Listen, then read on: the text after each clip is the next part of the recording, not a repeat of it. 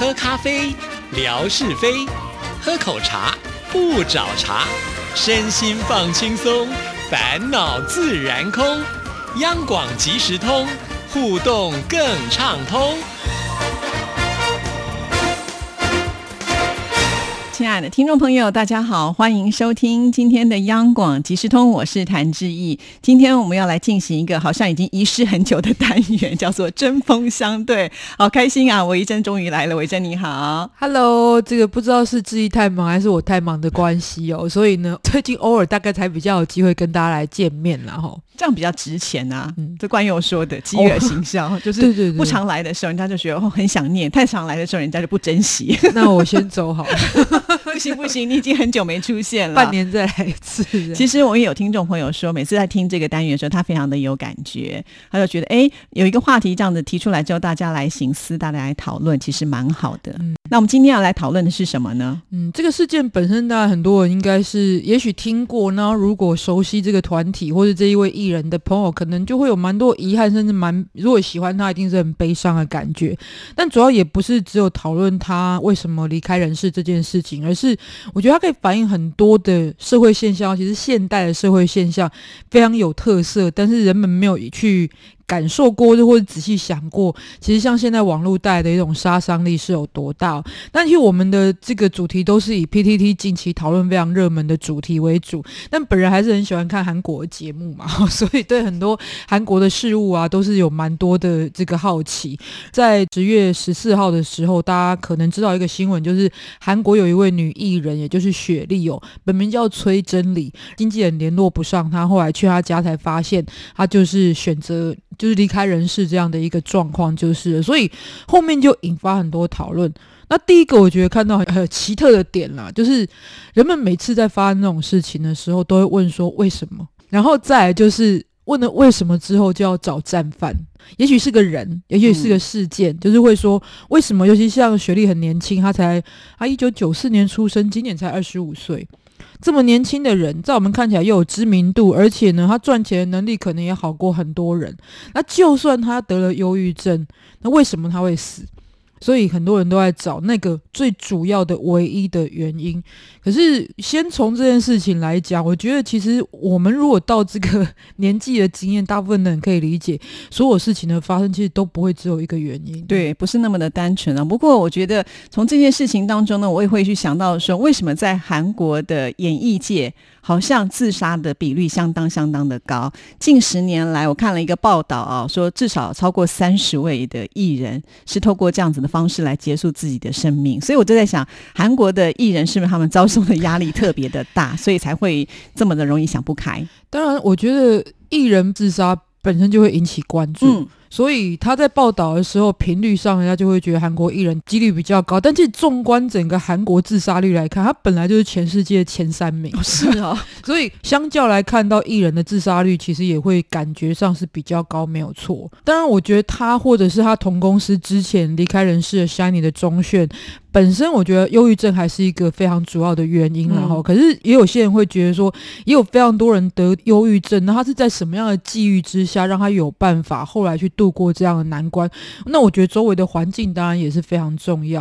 我觉得这有时候是一种文化上的特色啊。我觉得台湾人啊，大部分人比较是可以接受稍微马虎一点的状况，然后某方面来讲，我觉得对这种事的。虽然我讲包容性不完全是一个称赞啦，因为我觉得包容过头有时候也会让标准很浮动嘛，哈。可是你看台湾的确有很多犯过错的艺人。他真的不用休息太久，然后回到演艺圈，大家都可以接受啊。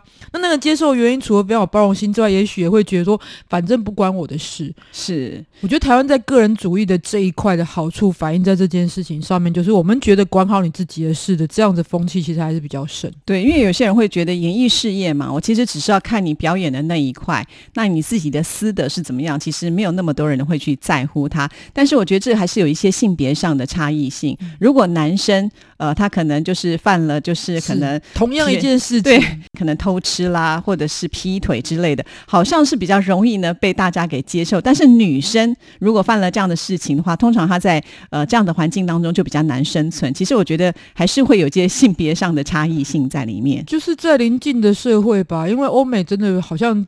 不是说完全没有，但是这种现象更少，而且欧美更讲求个人主义，更多人会觉得那是他个人的事，关你什么事？啊啊对啊差点差点被消音。但如果我们看比较临近的，像是韩国啦、日本啊，或台湾啊，其实对女生同样一件事情的标准还是不太一样。像雪莉，其实她在退出了她的团体之后，最常被争议的就是她不穿内衣这件事情嘛。嗯，就是某一种解放感。可是说真的，这当然也跟文化历程有关，因为其实过去在欧美的女性主义曾经有过解放胸罩运动，可是其实我没有。但是如果有人做这件事情的时候，就会觉得你是非常的胆大妄为啦，然后呢离经叛叛道啦，对，离经叛道。但说真的，所有男人都没有人穿吧、啊而且男人就算有鸡突，你也不会觉得啊、有爱风化之类的。我当然觉得，其实要是我也会侧目，但是我不觉得我有立场可以去评论别人做对或不对。是啊，所以呃，就是因为这件事情，可能又引起了很多很多的讨论。尤其现在是一个网络的时代，那大家呢都有机会可以在网络上呢表达他的个人意见。虽然这个个人意见应该不一定是说代表什么样的意义，可是有些人他就会被受到影响。像学历后来也就是大家说他可能会有这个忧郁的倾向嘛，那他忧郁的来源是什么呢？很有可能就是舆论。我想可能带给他一些呃精神上的压力吧。因为据我理解，当然我不是专业的啊，不过据我理解，忧郁症的这一些朋友们，如果他在状况很不好的时候，他特别容易感到旁边是没有人理解他的。就算旁边有人是有用心愿意陪他，但如果陪伴或是对话的方式是错误的话，其实也不见得能够顺利让他度过情况之下，而他比这个情况更严峻，因为所有的人几乎他做什么事情都会骂他，然后他还开社群网站，上面就等于是他也自己也辟了一个管道让人家来。我觉得对他来讲，它是一个发泄的管道。不过也从这个管道，像 IG，他就可以接收到很多别人对他的恶意的部分嘛。那如果他要寻求援助的话，已经比一般人困难了。然后他得到的恶意又比人家多的情况之下，我虽然不会觉得网络一定是主因啦，但它绝对是一个很有影响的因素，就是。对啊，其实到后来大家就会推就说，呃，他有没有什么征兆啦？那事实上，好像从他的一些社群网站当中也看到他希望求饶啊，就是希望大家不要对我这么的不好啊，或者是他觉得他已经快要撑不下去了，就发现好像身边都没有手来拉他一把。其实这个就回到我其实最初想要谈这个第一点是，因为当时有非常多他的，也许根本不是粉丝啊，但大家其实就想要去找到底是什么原因，所以去找她已经分手的男朋友。到她男朋友的 IG 上面，甚至有比较激烈的留言，就说就是你害死他的、啊因为这个男孩子比他大十四岁嘛，他叫崔子，是韩国很有名的一个歌手，所以大家都觉得雪莉从一下子小公主清纯的形象跳到现在这么的这个离经叛道的形象，都是因为这个比她更成熟的男人带坏她的。但事实上，不管是不是，没有人知道是不是。是啊，我们都没有跟他睡在一起呀、谁知道？就算是亲近的人，其实大家如果一看社会新闻，就有感觉，亲近的人在做什么事情，他私底下不让你知道，其实亲近的人也不见得会知道。真的真的，所以有时候我们不需要太去下评断。好，好像说你说的都是对，可是上你只是看一个小小的表面，那很多事情绝对不是只有一面嘛。就像刚才提到的，呃，忧郁症的原因也不是完全可能只有这一块，也许有些是我们不知道，因为在演艺圈当中，他可能会觉得，哎，我已经呃从童星开始做起，做到现在，我可能找不到突破了，或者是我碰到了瓶颈，其实那也是可能他压力的来源之一。而且纯粹忧郁症来讲的话，其实它就是一个类似感冒问题，它是脑部的一些分泌的物质出了一些状况的情况之，它真的就是生病了。这跟你是不是很有成就，是不是一个很积极、能够正面思考的人，这是完全没有关系的。对，就是脑袋生病了，那就去看医生吃药，然后经过疗程之后，好好把它治疗好。但是因为他会带来了这样子一个负面的情绪，所以他在选择上面可能会跟别人不一样。那这是有可能的。不过忧郁症本身其实就是一种生病的状态。但我只是觉得非常有趣哦。你看，从前期大家找战犯这件事情，我觉得最有趣的是看到人性的有一种对于自己陌生的事物啊，一直要找到答案，不然会很害怕，因为。对大部分人来讲，如果他这样要自杀的话，如果是没有原因的话，这是多恐怖的一件事情。原来在我们身边有那么多不能确定的事情，那就会很没有安全感。所以我一定要找出原因，才会觉得说，哦，原来你是因为这样才怎样的，那我就安心了。我不要跟你一样就好。其实我觉得很多人在不只是这件事情，大部分的人在问说他是什么原因做什么事情，这个逻辑上本身就是因为为了要确立我是在安全的情况之下。还要划分出你是什么族类才会做这样的事情，所以我不是我就安心。所以基本上这不是特别去关心他这件事情，而反倒是是关心自己会不会变成像这样子的一个事件喽。对，我觉得在里面有很不能说所有，但我觉得有很大一部分群体是这种不安感带来的，就那是不是也可能会发生在我身上？可是这些人他不是名人啊、他不需要被大家摊在那个阳光下去评断呐、为什么那么担心呢？但所以啊，如果连一个年轻漂亮又有钱又有知名度的女孩子都会做这样的选择，那我们大部分的人可能条件更比不上这个。那我们遇到类似的挫折，不见得是因为被批评而挫折，但人生会有其他挫折的时候，我是不是有可能做这样的选择呢？可是我不想啊，可是我不想要啊，所以我想要知道，哦，一定是他在演艺界特别可怕，我的生活没有那么可怕，所以应该不会这样。这算是种自我疗愈嘛？对，所以我觉得它里面引发了非常多的讨论，其实距离事实可能会有点远，或者说大家一定要找出答案。那事实上背后的心态，也许就不完全是为了找出所谓的正义这件事情。但我觉得大部分在网络上去批评人的人，真的都不是要置人于死的心态。嗯哼，他觉得我只是讲一句话，你不用那么在乎吧？你讲的是一句话，他看到可能是十万条这样恶意的留言，所以你不知道自己丢出去的是石头。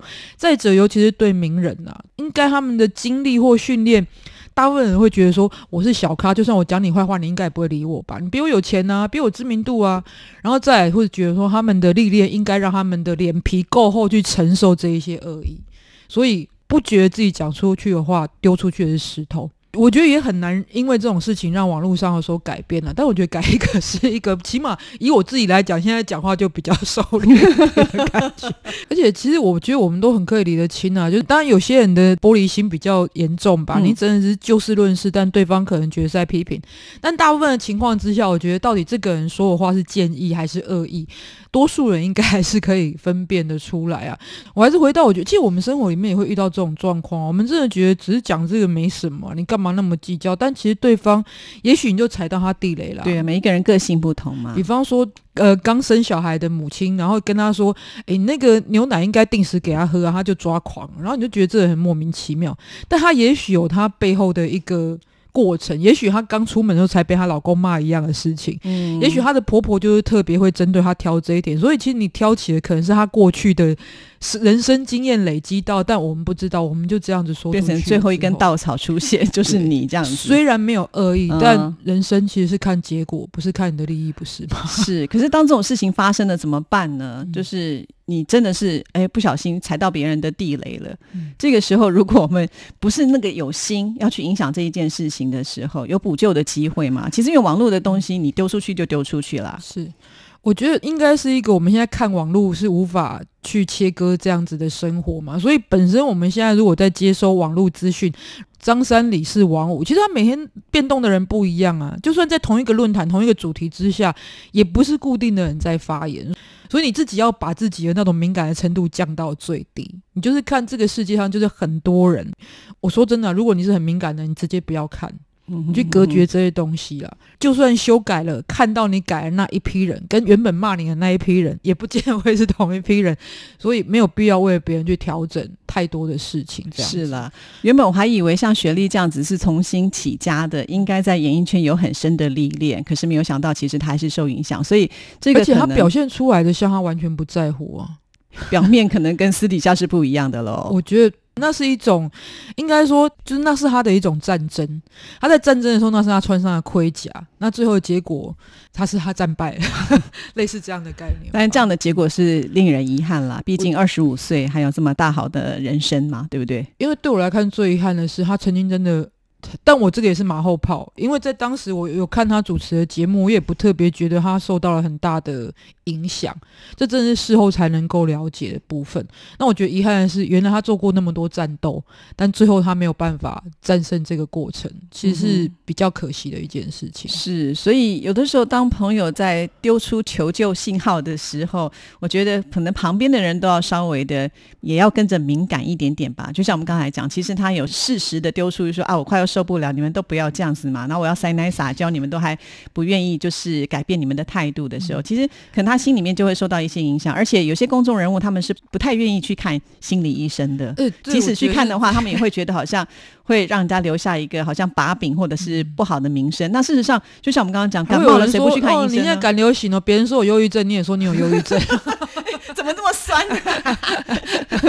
超酸。对啊，事实上，我觉得生病就是看医生，这是我们觉得很理所当然的事情。就像刚伟生讲，其实就是脑袋里面突然秀抖了嘛。那这个时候，如果你不去找医生，你要靠自己的力量，那是很微薄的。就好像说，哎，你感冒了不去看医生，你可能会更严重，你会并发其他这些问题出来。所以这个有点可惜啦。如果他及早就医，或者是大家有发现，就是会带他去，就是多关怀他的话，可能也都会不是这样的结果吧。其实，在 PPT 也是各版都有很多类似这种发文，比方说婚姻版啦、男女版啦，很多版都会说我得忧郁症了，然后我旁边的人是怎么样处理的，所以因此让他更痛苦。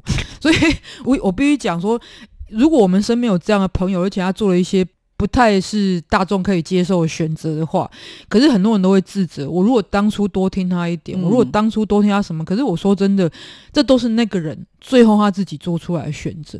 那其实我们能做到，其实本来就很有限的，所以自责是没有用的。可是刚自己引导到一个我觉得最好的是，因为我们每个人都会忙于自己的生活，我们也会漏掉很多别人的讯息，因为每个人一定是最关心自己啊。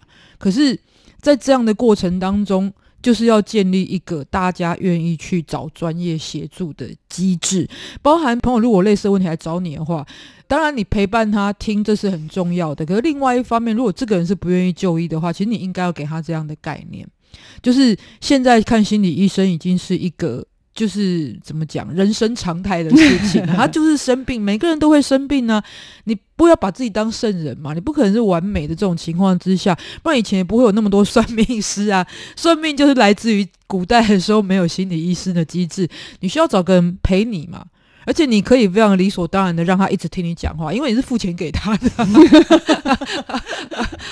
所以我不知道为什么我们这种环境，很多人会觉得你在精神或心理上有状况的话，就是很可耻的事情。曾经我们也访问过，就是有关于这种心理专家的医生了，他们也提到，其实如果你不是专业的人，你也不要随便乱劝，因为可能真的会有一些反效果出现。嗯，这我们的例子就是因为像台湾的知名导演吴念真，他之前也有忧郁症嘛，然后他说他最讨厌别人跟他说的时候。你就是说看开一点，想开一点吗？说我想很开，其实我想很开，这跟我想不想要开是没有关系的。对对对，他们就是那样的一个生病的情况之下，然后造成了那样子一个状态，就是那大部分人会觉得说，哦，一定是你玻璃心啊，特别脆弱啊，特别想不开啊，事实上跟这个都没有关系。对啊，但如果不了解而做了其他的应对的方式，就像讲想很开，那反而会加剧他不舒服的感觉。真的，当然我们大部分的朋友可能在劝人家这句话，都是希望他真的放开来想。因为我也蛮常讲这句话，可是偶尔想一想，有些人是拿这句话来应付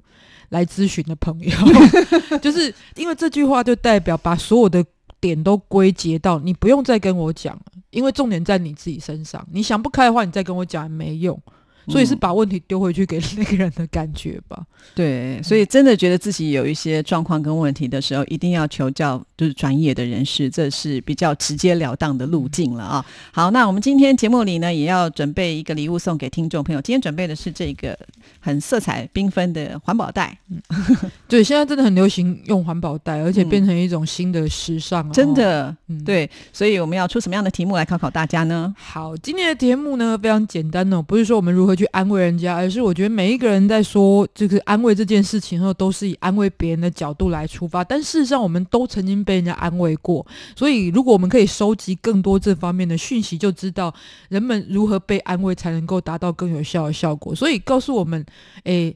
你曾经接受过什么样的安慰？然后你觉得那是对你来讲最有疗愈效果的、最温暖的那一种？嗯，哦，可能是一句话哈，或者是你的确有过这样的故事，或者朋友做了什么、说了什么，可以比较简短的方式来信到我们节目当中。是，就是自由发挥题啦。哈，你可以就是像什么样的方式最能够安慰你？比方说陪你出去吃美食，可能也是啦。是啊，是动啦哈，或者是就陪伴在你身边，不需要多说什么。对，或者说有哪一句。话特别能够打动你，比方说，我给你一千万，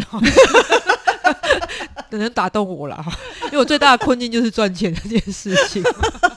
也，太实际了吧？所以每个人不一样。但是你应该比较容易落空，因为很少平白无故有人会愿意提供一千万的奖金的。只有彩券而已。好，谢谢维珍，谢谢拜拜。